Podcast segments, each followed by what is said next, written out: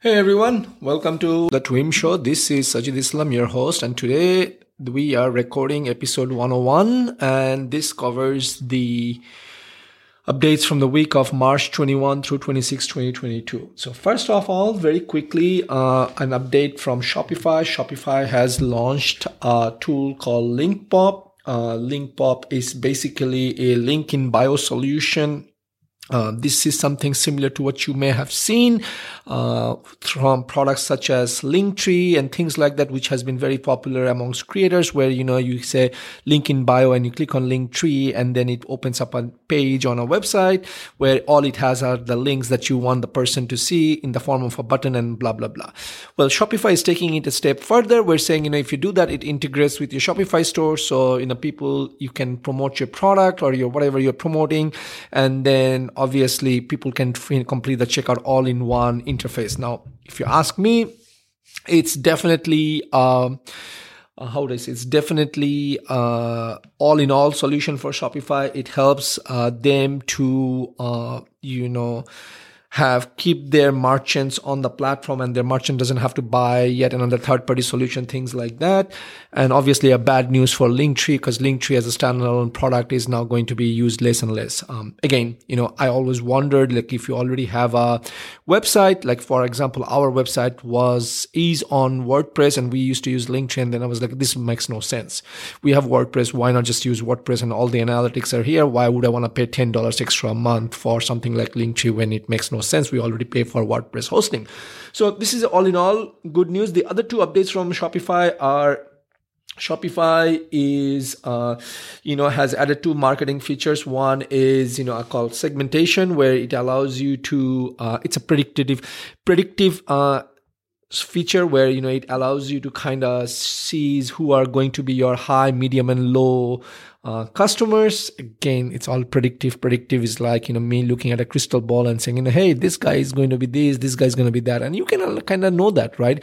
If you look some if you saw someone based on um you know the appearance in your physical store. Now with shopify obviously they have a much more richer data where uh, you know they have people for example if i was shopping across different merchants uh, on shopify shopify could say hey sajid tends to spend a lot of money. Uh, maybe he's going to be a high spender. But again at the same time guys it could be it could be misleading as well. So anyway i don't want to talk too much about it. I can tell you more and more and why this is i'm not a big fan of predictive softwares but you know it's as i rather have you spend time on actually doing better marketing efforts that gets you more better leads and more customers Okay. The other thing is that marketers can now automate the Shopify customer email campaigns. Users can choose from a variety of email themes and design their own procedures for sending email and scheduling emails. Basically, what this means is that if you're a Shopify seller, you don't have to get something like MailChimp anymore. It's all built in, right? And it also announced that the Shopify email service will allow marketers to send up 10,000 emails for free every month. So again, if you have, say, uh, customers list and you want to send 10,000 emails, that's fine. Again, Shopify is building in these features, bells and whistles to keep their customers on the platform. And of course, if you're growing, if you send more than 10,000 emails per month, you pay a little bit more, right? It's a good thing win for Shopify, uh, great win for you know small businesses who don't want to like really jump from one platform to another. I like that overall, but at the same time, I have reservations around being in one platform such as Shopify that's going to nickel and dime you for every little features here and there that's for another day. Anyways, uh, let's move on. Next up, LinkedIn is now allowing company pages to publish newsletters. I mean, again, in, in the LinkedIn world, company pages are business pages in the Facebook world, but you know, hey, different platform call it differently. But basically now we have a LinkedIn page called Market and Grow. If we're eligible, we would be able to create newsletters and publish it and send it to our uh, followers automatically. This is a great features and, you know, followers can always start, sign up, sign off or sign out opt in, opt out. I guess that's the right word. Uh, it's, it's, a good thing, you know. Up until now, uh, LinkedIn last year, I believe they turned it on for creators on their personal profile. Now LinkedIn be bringing it into the business profile. Obviously, as with as we have seen with LinkedIn and all the other platforms, when something like this launches, it is always uh, the first core user groups they have a little bit and after that they kind of you know make it available to everyone else. It's the same thing with this feature, but go ahead and try it out. It's a good way for you to engage with people who are following your page. By the way, I will tell you, I'm surprised to see that uh, we have more followers on LinkedIn uh, pages than I expected we would have. Why? Because you know LinkedIn is basically used to be an afterthought, but I've seen a lot of people start following us. I don't know how they found us, but they found us and they are staying there. We have a lot more reach uh, on LinkedIn than we have on other platform. That's just me. Okay, uh, moving on, this update is from Instagram, where you know all US Instagram users can now create product tags. What basically this means is that uh, Instagram is allowing anybody, anyone like you, me, whoever is listening, if you're in the US, to add a product and tag it and say, "Hey, I'm using this product." And obviously, the product owner, the business will see, uh, you know, that I have tagged that product. So, for example, I can tag my Apple iPhone and I can say, "Hey, I'm using Apple iPhone." And this is great for affiliate marketers, right? Who can have make deals and say, "Hey, I'm doing this and blah blah blah. Buy this, go here, click on my link in the bio and everything, and track it in the backend." Right again business idea maybe you need you can build a software that allows this all this tracking functionality things like that in the backend but that's for another day. It's a great thing. Now on the flip side instagram has also uh, said that you know the business owner can turn off who can tag your products and things like that. So for example if i buy a product and it's shit and it doesn't work it, i was got scammed if i tag it and they say oh it's a negative review they can turn it off and guess what? So it's good and it's bad. I wish Instagram hasn't done that. It, it has allowed people to kind of figure out, you know, what to do. It's like I can go put up a website that says, you know, Apple sucks, right? And Apple is not going to come shut it down. And that's the power of the web. I do not know why Instagram and Facebook as a company has to go and police and moderate everything in the under the sun. It's just like they get into these lose lose situations where they don't make progress right? They could have an appeals process like you know hey if someone's like really being um, is trolling you or really saying derogatory bad things about you and you know and we will review it and we will figure it out. Rather than saying that they're like saying well let's give the power back to the business and now the scammers are going to all do that right? You know that. We have seen that anyways with that let's move on to the next up, uh, update for again in the world of instagram instagram now adds an option to have algorithm free feed sorting of course as with everything with Facebook and Instagram and Meta, well, Facebook is now Meta, is that nothing is by default. The good things are not in default. They are, you know, you have to go select the option physically or manually. But what they're saying is that because of all the things that have popped up last year and prior about how Meta slash Instagram controlling our view. They're saying, okay, we will no long, we will give you an option to basically see your newsfeed uh, the way it shows up by the people you follow or people you favorited. Right, those are the two options that they've added, and the third is uh, the default option is like you know, let our algorithm decide what you want to see. I like this option. It's just that you know it's a step. Uh, I it's a bit more involved because you have to remember. Oh, I need to go see the way you know the updates rolled in from the people I follow or people I favorited. But that's all there is. Nothing else. Uh, then while staying on the topic of Facebook Meta slash Instagram, there is an update from Meta. Meta has renamed automated ad suites uh, t- tools or campaign uh, names or campaign objectives on in the automated ad suite and, and they're calling it meta advantage. They have given a different names. Nothing has really changed. It just made it uh, you know they changed the name from facebook to meta so they might as well change like you know from uh, whatever they had to meta advantage and things like that. But nothing has already has actually changed under the hood. There's quite a few changes. I'm not going to cover it uh, in this podcast.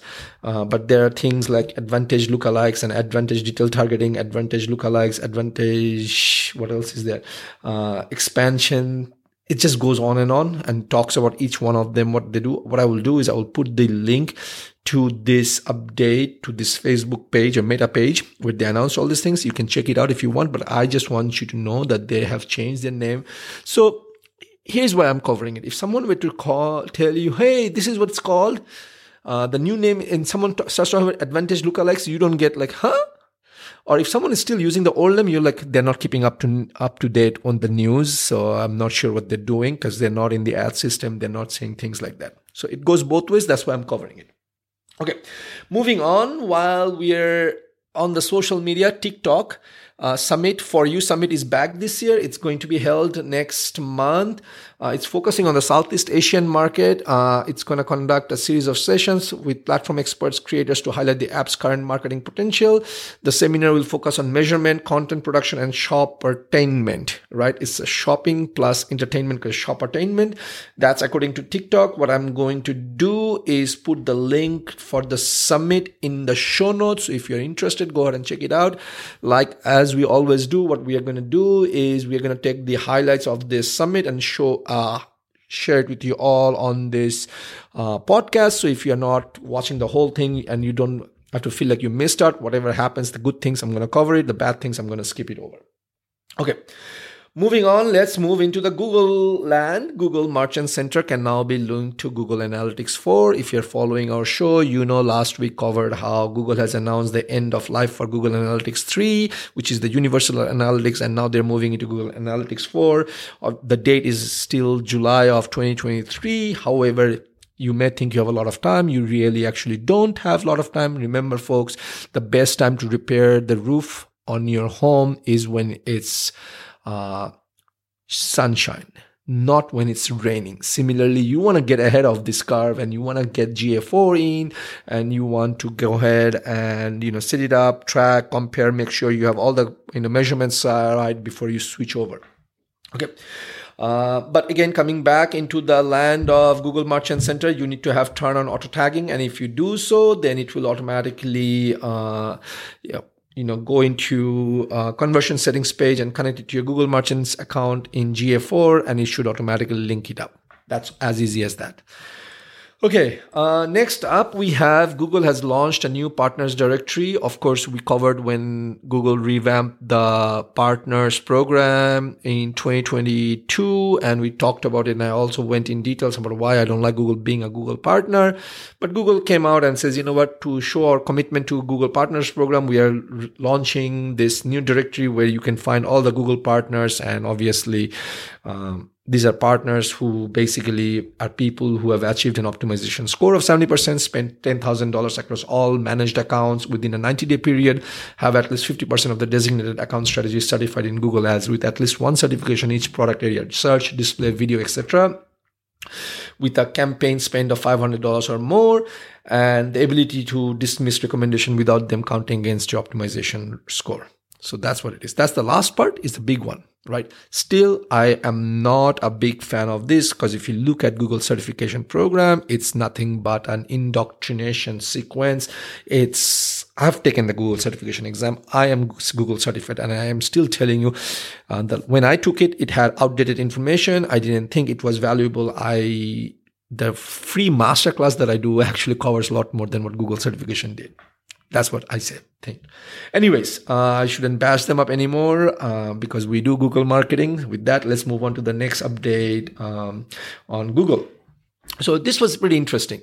Uh, Google basically came out, uh, well, not Google, Google's John Mueller, who is obviously Google's spokesperson on the internet and talks about, you know, Google search spokesperson on the internet and he talks about you know how they rank pages with abbreviation and then he pointed out to a youtube video that you can see a lot more but basically uh, the short answer is that they don't do anything special uh, and when I say abbreviation, it's like abbreviations such as EG uh, or anything like that. Um, what EG stands for example, it could be anything, but basically what Google's John Mueller is saying is, hey, we don't treat it anything special. We just see it and we kind of treat it treat them as tokens on a page and a token is essentially kind of a word or or a phrase on a page that we should just uh, ignore uh, that's what he's saying and uh, they don't do anything specific that's all you need to know. So if you're worried about oh shit uh, do i need to put eg or not? Or should i google will i be getting the index? Or will i get the wrong index? Well or wrong ranking? No you're not don't worry about it. Stay focused on other stuff. And if you really want to learn more, I'm going to put in a link to a YouTube video that John Mueller says you watch. It's back from 2019, I believe, from a Google Search Central seminar. And it talks about a lot about semantics and things like that. That's only because if you want to geek out. If you don't want to geek out, please don't go watch this video. It's going to be absolutely uh, not a best use of your time. I would rather have you focus on creating something else, like maybe a content, a blog piece or something, email campaign, things like that. Okay. Uh, next up is the Google search algorithm has been modified this month to highlight better product review. And obviously this comes from Google. I don't make it up. Uh, but what basically is Google is saying that, Hey, if you want your product review to show up and count for you during, uh, for SEO, then your product review should have in-depth useful, uh, include in-depth sorry, let me take it back include useful in-depth information such as product benefits or cons as well as insights on how a product works or how it varies from earlier versions come from people who have used the product and, and can demonstrate what the product looks like now looks like now or how it is used include information that is that isn't provided by the maker such as graphics audio or connections to other resources that detail over the reviewer's experience compare and contrast products or explain how a product differs from its competitors in general, these are some ex- pretty, some pretty excellent criteria for the types of review you want anyway. And this is the type of information you want to elicit if you're trying to call on your uh, top brand supporters to post about your business and products. But you know, by the way, you don't have control over what your uh, customers or, you know, end users or fans write for you. Now that's the thing. You don't have control. But Google is saying this. Do you know who this is applicable for? If you are creating an affiliate site, which I know a lot of people do and a lot of people make a lot of money, something like the Wirecutter. Right. If you haven't been to Wirecutter, go check it out. It's wirecutter.com and they are always constantly showing up on page one, position one or position two of Google. How do they do that? That this is exactly what they do. Right. So if you, number one, if you are uh, affiliate marketer, you can do this. Or number two is you can do it for your own product, right? And you could just contrast it with your competitor's product. You can write in-depth review and create like why your product is better. You don't have to always necessarily say, hey, no, hey, I'm the user, I'm doing this. Obviously, this is for product reviews, but what you need you to do is flip it on its head and figure out how can I use this? Because if Google is saying this is what's going to get you indexed and ranked, maybe you want to do it the other way apply to your own landing pages, things like that. But anyway, uh, if you need more information on uh, how to really write quality reviews or quality product pages, there is a link uh, that Google has shared. Uh, I'm going to go ahead and share that in the blog notes. Check it out, right? It says how to write quality reviews. That's what it is like. And it talks about what Google wants you to write about so that, you know, you rank on the top. With that, folks, the last update of this week is from again Google's John Mueller, and he talks about why not every pages are indexed and ranked or crawled and indexed and ranked is basically it comes down to the economic problem. What is the economic problem? Number one, he shares shares. Well, there's a lot of junk out there. The number of pages are infinite, right? We have limited resources. The internet is not great everywhere in the world, right? And some pages changes frequently, maybe multiple times in a day, such as Amazon's page. So it's not possible for us to rank and in, crawl and index and rank every pages. We figure out a mathematical prediction like where, you know, maybe we will rank this page. We will, this page has good information. This page doesn't have good information. It's crap. Let's just ignore it. Things like that. Right. So why am I covering this on my show? I'm covering this because I want you all who's who are listening to this show to be found. And if you want to be found, basically you need to write good product pages, good home pages, good stuff so that you Google thinks, you know what, this is something unique. I need to, uh, I need to crawl and index this page right you need to start doing that if you don't do it if you leave things on chance especially with things like you know wix and seo and all this stuff uh sorry not seo wix and squarespace and everything you know people are people are putting out content out there like you know it's like crazy. Not to mention you know google also indexes linkedin contents and google also indexes uh medium content and things like this. Google is pretty busy all day long. So you want to make sure you put out good information out there, good content out there so that Google thinks you're worthy of being crawled.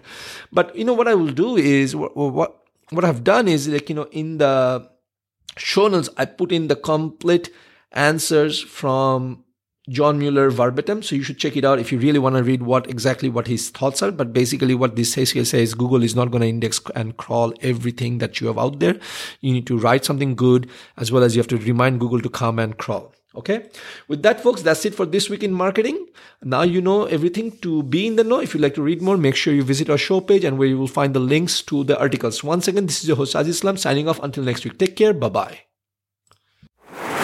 Thank you for tuning in this week. It was a pleasure to serve you all.